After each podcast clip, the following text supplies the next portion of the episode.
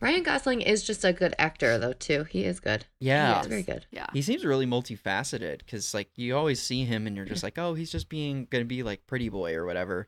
Yeah. And then like you see him in other stuff and you're just like, wow, he's able to do some really complex and interesting characters on screen. Like he's not uh, he's not someone that you can pigeonhole quite so well. No. And he so I was watching an interview with him and he was telling the story of how he like decided to take on the role of Ken and he did it because so he has like little daughters at home and Greta Gerwig had been like trying to get him to do the movie and he walked outside one day and his daughter's Ken doll was like face down in a pile of mud outside and he sent Greta Gerwig a picture and was like I'll do it. I'll be Ken. His story must be told Oh my god. which is amazing.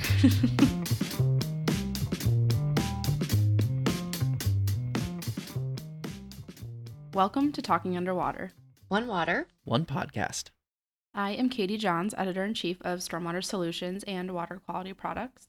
I'm Mandy Crispin. I'm editor in chief of Waterworld. And I'm Bob Crossen, editorial director for the Endeavor Water Group and editor in chief of Wastewater Digest.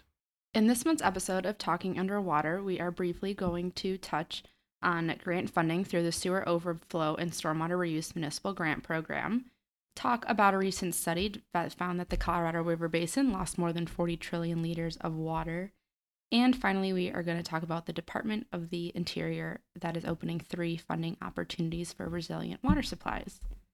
Our interview this month is with Brent Bridges, Senior Principal for Woodard and Curran. Brent touches on all things related to small systems, including trends, challenges, and how AI and future funding may change the landscape of the industry. He also touches on how small systems and stormwater impact each other. But first, let's start with news. So, Bob, I'm going to toss it to you. Yeah, so actually, the first news item I have kind of runs in line with our interview this month, uh, as it is a small related to small systems and stormwater. So there's nearly fifty million dollars in grant funding through the Sewer Overflow and Stormwater Reuse Municipal Grant Program that is now up for grabs. This was announced by the EPA just this past week. States can apply for this grant assistance to fund projects for collection systems to address o- overflows for sanitary sewers, for storm sewers, or for combined sewers. Of particular note here that, the, that is mentioned in the press release as it relates to this funding is the focus on issuing grant assistance at no cost to small and financially distressed communities. This language and intention is in line with the broader scope that we understand of the Bipartisan Infrastructure Law, also known as the Infrastructure Investment and Jobs Act, or IIJA. Additionally, we also have a news item on our webs on our website for Wastewater Digest about research into waste treated wastewater effluent in Germany. The Goethe Institute of Frankfurt discovered that effluent discharge impacts the composition of the species near the effluent outfall.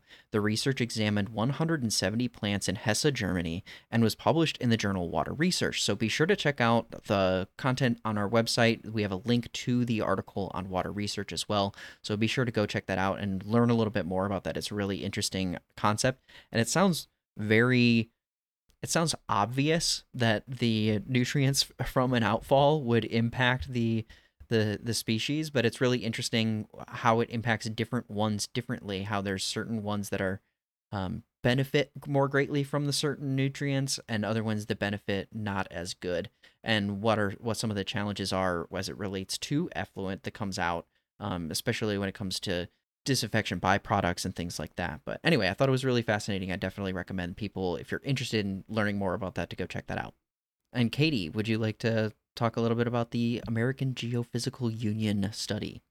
Yeah, thanks. So, according to a press release from the American Geophysical Union, a recent study found that the Colorado River Basin lost more than 40 trillion liters, or 10 trillion gallons, of water between 2000 and 2021.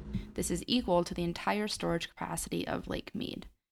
The study was published in the AGU journal Water Resources Research and also stated that, quote, without climate change, the drought in the basin most likely would not have reduced reservoir levels in 2021 to the point requiring supply cuts under the first ever federally declared water shortage, according to the study, end quote. This study expanded on previous research done that included changes in runoff because of carbon dioxide driven shifts in vegetation. And according to the press release, is the first to calculate how much runoff changes per degree of warming based on historical warming in the Colorado River Basin snowpack regions as compared to non snowpack regions. Um, so I thought it was interesting, especially the point about this amount of water being equal to the entire storage uh, capacity of Lake Mead, which just seems so wild. Um, so we'll keep an eye on that, and I am going to toss it over to Mandy for her news item. The Department of the Interior is opening three funding opportunities for resilient water supplies, cooperative watershed management, and aquatic ecosystem protection. The funds come primarily from the Bipartisan Infrastructure Law's Water Smart program, as well as from the Inflation Reduction Act and annual appropriations. In the wake of severe drought conditions throughout the West, the department is putting funding from President Biden's Investing in America agenda to work to develop resilient water supplies and provide clean wa- flowing waterways for aquatic species that def- depend on them, said Secretary Deb Haaland. The breakdown is up to $55 million available in drought resiliency funding to develop projects that can increase water management flexibility. Up to 40 million in bipartisan infrastructure law funding for collaborative watershed projects under the Water Smart Cooperative Watershed Management Program. And 65 million available for projects to restore and protect aquatic ecosystems through a second application period open until January 24th, 2024. Study and design projects are eligible for between $500,000 and $2 million, and construction projects can receive between $3 million and $20 million. The non federal cost share of at least 35% is required. Applications submitted by the close of the first application period on June 1st, 2023, are currently under review. All right, and now we are going to share our interview with Brent Bridges. Again, he is senior principal for Woodard and Curran, and we are talking all things small systems.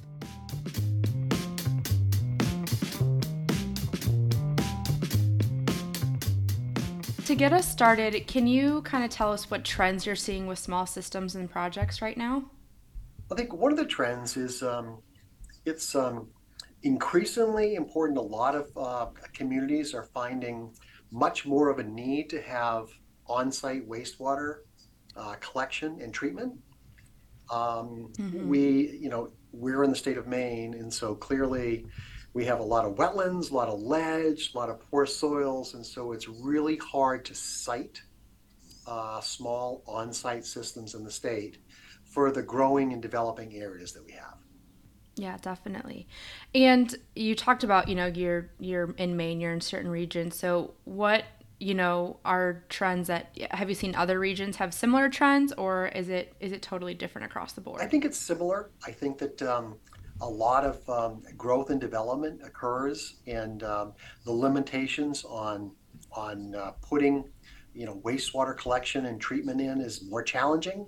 Uh, there's less space to work with um, the wastewater tends to be getting stronger and stronger, you know, as we go. Mm-hmm. Um, people use less water, that's great, but the strength of the wastewater is also uh, more challenging to treat.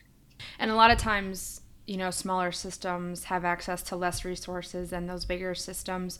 So, can you talk about the challenge in that and, you know, what resources might be available? Sure. So, uh, a lot of small systems have because because it's a small system you know a couple of users can have a huge impact on that system mm-hmm. and so um, that's what makes it more challenging both from a amount of flow or the loads they place you know grease and and those kind of things that enter systems and so small systems are challenged with being more susceptible based on a particular user or two having a huge impact on their ability to treat and so we're um, a lot of the kind of technologies that we're trying to employ are trying to do a really good job of capturing as much in the system. You know, grease is a big factor in small systems. Mm-hmm. It can be one of the things that it's hardest to treat, and it's uh, you need to collect it to keep it out of your system.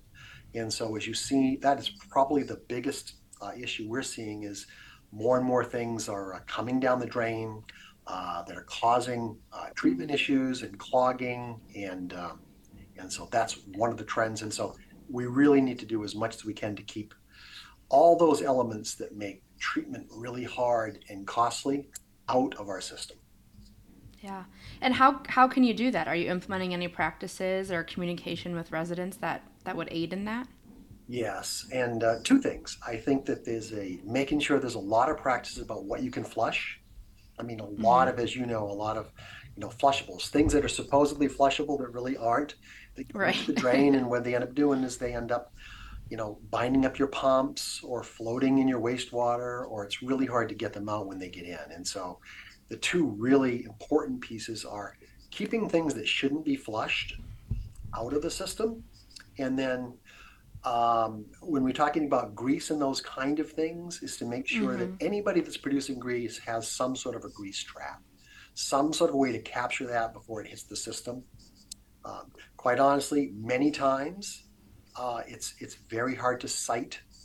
You know, um, a lot of like an old restaurant, there's no place for them to put a grease trap to capture it, and so Right. it ends up being pushed into the system. And so, what we need to make sure we're doing with all the components of the system is where can we retrieve the grease as easily as possible? And so, incorporating that into our design. Okay. And this might be um, maybe a obvious question, but like I said, I'm I'm on our stormwater side here. Is grease trending as more of an issue, or has it always been that way from from your standpoint? I think it's always been an issue. I think hmm it tends to be trending upward. And I think there's a, you know, we're doing as a nation, I think, really good as far as, like I said, limiting water use. We have a lot of low flow devices and and so people overall are using less water. But what that means is there's more stuff in the water. And grease Sure. isn't as diluted. And so grease is still, we're producing the same amount of grease with less water. And so it becomes more of a problem as far as plugging things up and clogging things. And so grease tends to be on the increase as far as what we're seeing. And again, a lot of people just don't have an awareness about when they pour it down the drain, it's it's warm, and when it mm-hmm. gets into the ground, it's not warm anymore. You know, and it congeals and clogs things and binds things up. Yeah, absolutely. And I know you were saying earlier that there's a lot of things labeled flushable that aren't. I feel like every time I go to the grocery store, I see a display of flushable wipes, and I just want to be like, no, no, no, no. No Do not flush There's those. thing. If it's not toilet paper or a tissue, it's not flushable. Right. I know. It's a very common challenge, I feel like, for this industry. and um, how, I know we talked a little bit about lesser resources available for small systems a little bit earlier on, but does funding such as the Infrastructure Investment and Jobs Act help that and, and other funding practices? How does that play into small systems? Yes, I think right now is a really uh, great opportunity for communities to take advantage of all the funding that's out there.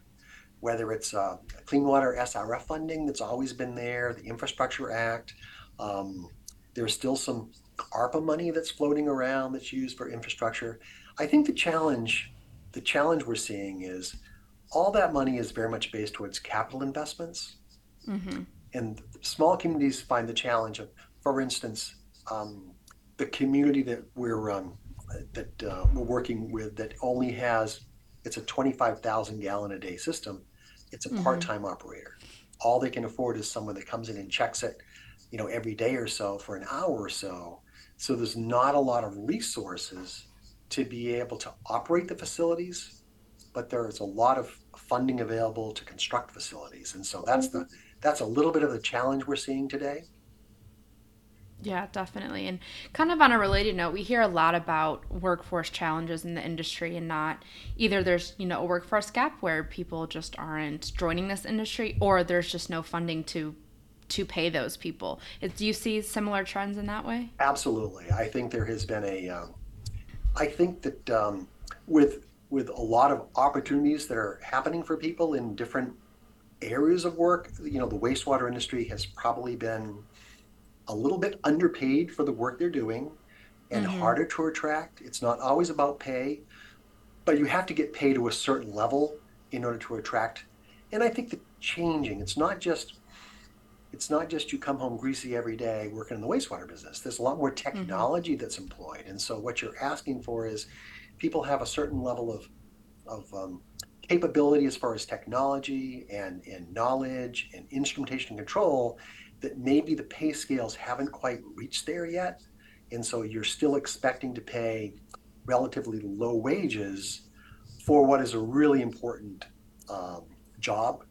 And so we haven't seen, that's why I think we're challenged. So I think there's a couple things. Number one, attracting people to the industry, running Mhm. wastewater plants, and also the training that's been available. So how do you get trained? How do you learn? How do Right. you how do you get up to speed and, and kind of form a career within the wastewater industry?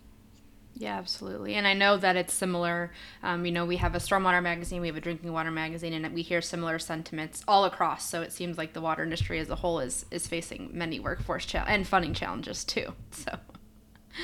Um, and you mentioned technology briefly, and one of my questions I wanted to ask, we have been, you know, getting an influx of press releases and story ideas on how some, you know, water companies and facilities are turning to AI. Do you see AI impacting small systems at all coming up?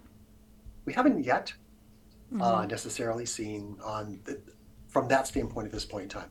Of course, the technology is ever increasing, and so hey, it's you know running a plant from your smartphone or running a plant from. I mean, it's it's it's increased to the point that allows a lot of flexibility as far as operations, but uh, we haven't necessarily seen in, in projects I'm on involved with uh, you know AI being a, a major player yet. And do you think that is coming? Do you think that's going to happen in the future? Yes, of course. I think we, we all, I mean, from that standpoint, you know, there's just more of that. And I, I think the industry needs it from that standpoint. I, it's, a, it's a balance of things, right? You have to balance the fact we have a, a, a short labor pool. You know, we have to do mm-hmm. more. And I think as we're, you know, as far as it's, as long as it's safe and secure, yeah, safe and secure, I think Right. there's more opportunities out there. Yeah, absolutely. And that, I think that is one of the things with AI too, right? Is that it has this pros and cons because sure it can be helpful, but then that safety and security aspect, you have to make sure that that's there as well. So I feel like it's it there's still a lot to work through with it, but it definitely can be helpful in, in various projects in certain ways. I agree. And you mentioned that you're currently doing work with a smaller community, a smaller system. Are there any projects or other work you're doing that you think would be helpful for our audience to know about?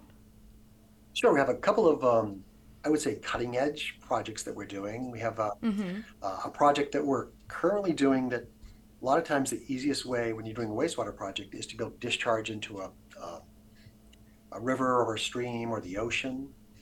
There are a lot of communities that don't have the ability to do that. And Mhm. so, uh, one of the communities we're working on right now that finishing up a project is uh, we're employing I would say it's it's not drip irrigation because it's done so.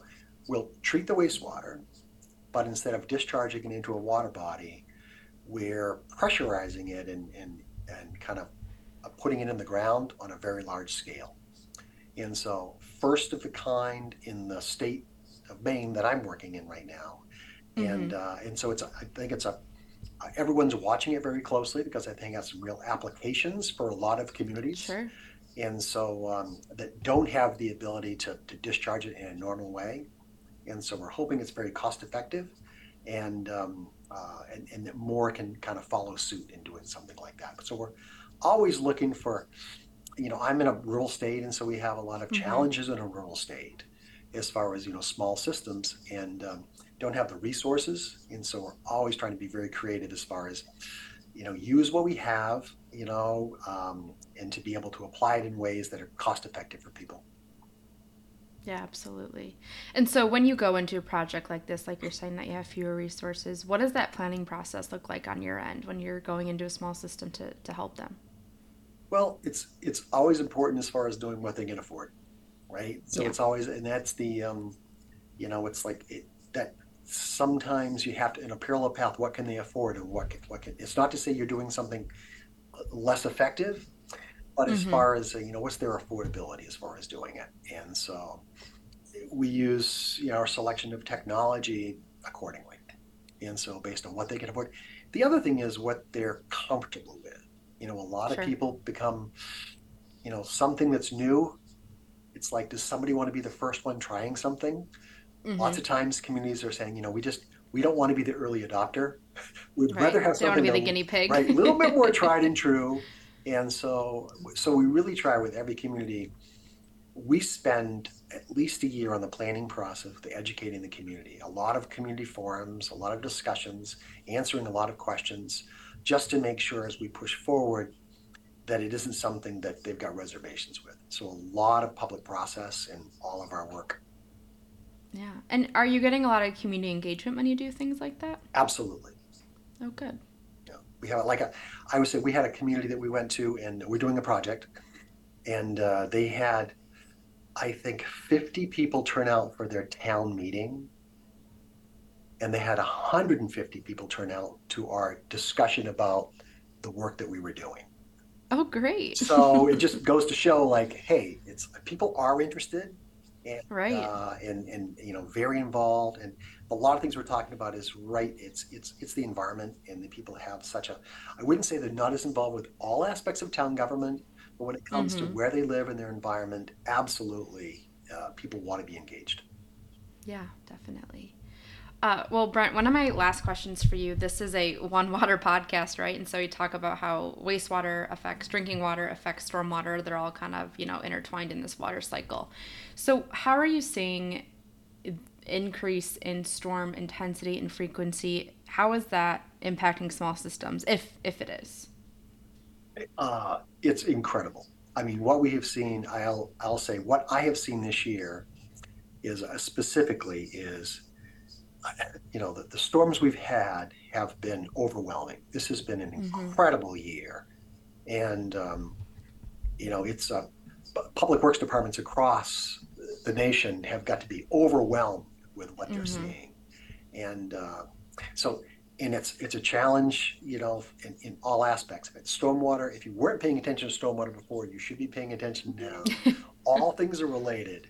And i think what we're seeing is that the the lack of really great stormwater systems throughout the country has really you know this year has really come to say like we've been paying such little attention to our stormwater systems we've really felt the pain this year. You know overwhelming uh, the rest of the infrastructure because of a lack of capacity and maintenance. And so absolutely connected. I think that but i think that you need that kind of thing to create awareness from people to be able to say investing. And we have a community we're working with right now that has probably not paid as much attention to it but Mhm. um, because of what's happened to them over the last couple of years are investing millions of dollars in their stormwater system because they just know it's they have to you know for a variety Yeah. of reasons and it's like so i guess it's it's creating the awareness we all need to make that investment in stormwater Yeah, definitely. And like you said, and we said before, it's all connected, right? So you've got to put the infrastructure in place to, to make sure it all functions together. and i'll say like the, the one close so when you talk about wastewater systems what we're finding is you know a lot of time you know we have some pumps and other things that are infiltrating sewer systems and what we're finding is there's no effective stormwater system in order to discharge anything and so it's all so related so it's going to go into the sewer unless you have some other thing to do. And and so many communities have underinvested in their stormwater infrastructure. And i think they're seeing the value of that now to say hey i it, it's it's just as important it's just as important as our sewer system. Hmm and uh, that's for us that's good to have that kind of recognition. Yeah, definitely.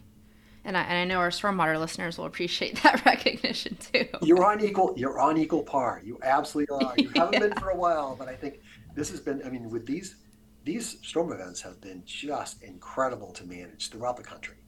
And i think that it's, it's so the good news is with that kind of thing comes an awareness that and an investment. And i think it's just not people thinking about it. It's actually people investing in the infrastructure that they need to which is hmm um, great for us to see Yeah, absolutely.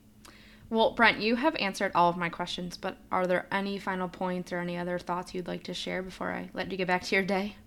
I don't think so. And thanks for the time. I think this is a really important um, discussion to talk about uh, whether it's small systems and the impact that it has, and and being creative as far as you know making sure there's more wastewater treatment. And I love the, the connection on the stormwater that you pushed through. I think that is one thing that is just we need to continue to do more and more. And I also think that we can maybe by investing a little more in stormwater, maybe attract you know more people to the industry by connecting all those dots a little bit to make it a Mhm. more of a uh, you know a um, uh, more of a holistic approach to things I think might attract some people that may not be in the industry. So it should be good for us overall. Sure. Absolutely. Yeah. A holistic approach is, is going to be beneficial, I think. So, well, Brent, thank you so much for taking the time today. I really appreciate it. Katie, thank you for having me. Yeah. Have a great rest of your day.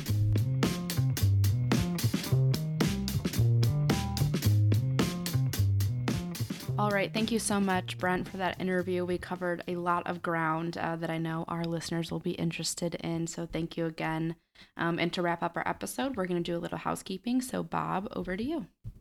Yeah, for WWD, we are actually hosting a webinar in September eh, for collection systems, specifically on inspection and rehabilitation. Derek Schwenke, an expert from Garver and the co chair of the Water Environment Association of Texas Collection Systems State Level Technical Committee, will be sharing some best practices, available technologies, and more. To learn more about this webinar and to register, visit wwdmag.com slash webinars. Also, make sure to visit our YouTube channel, youtube.com slash at symbol wastewater digest. We have been posting weekly videos there that have been gaining a lot of good traction and uh, i would love for you to go there watch a couple videos and if you like them subscribe.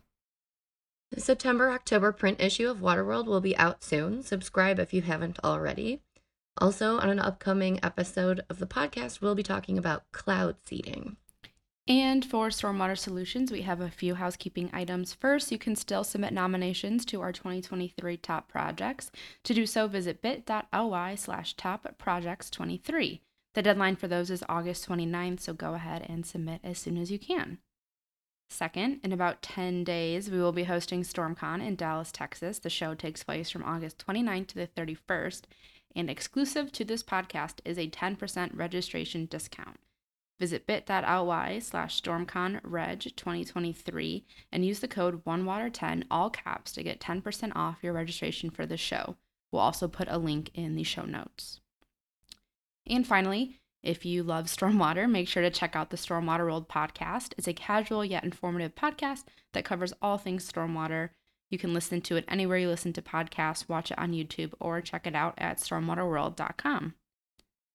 And with that, don't forget to like, subscribe, share on iTunes, Google Play, SoundCloud, and Spotify. You can also reach us at Talking Underwater at EndeavorB2B.com to share your thoughts. And don't forget to follow us on Twitter at TUW Podcast. Thanks so much for listening.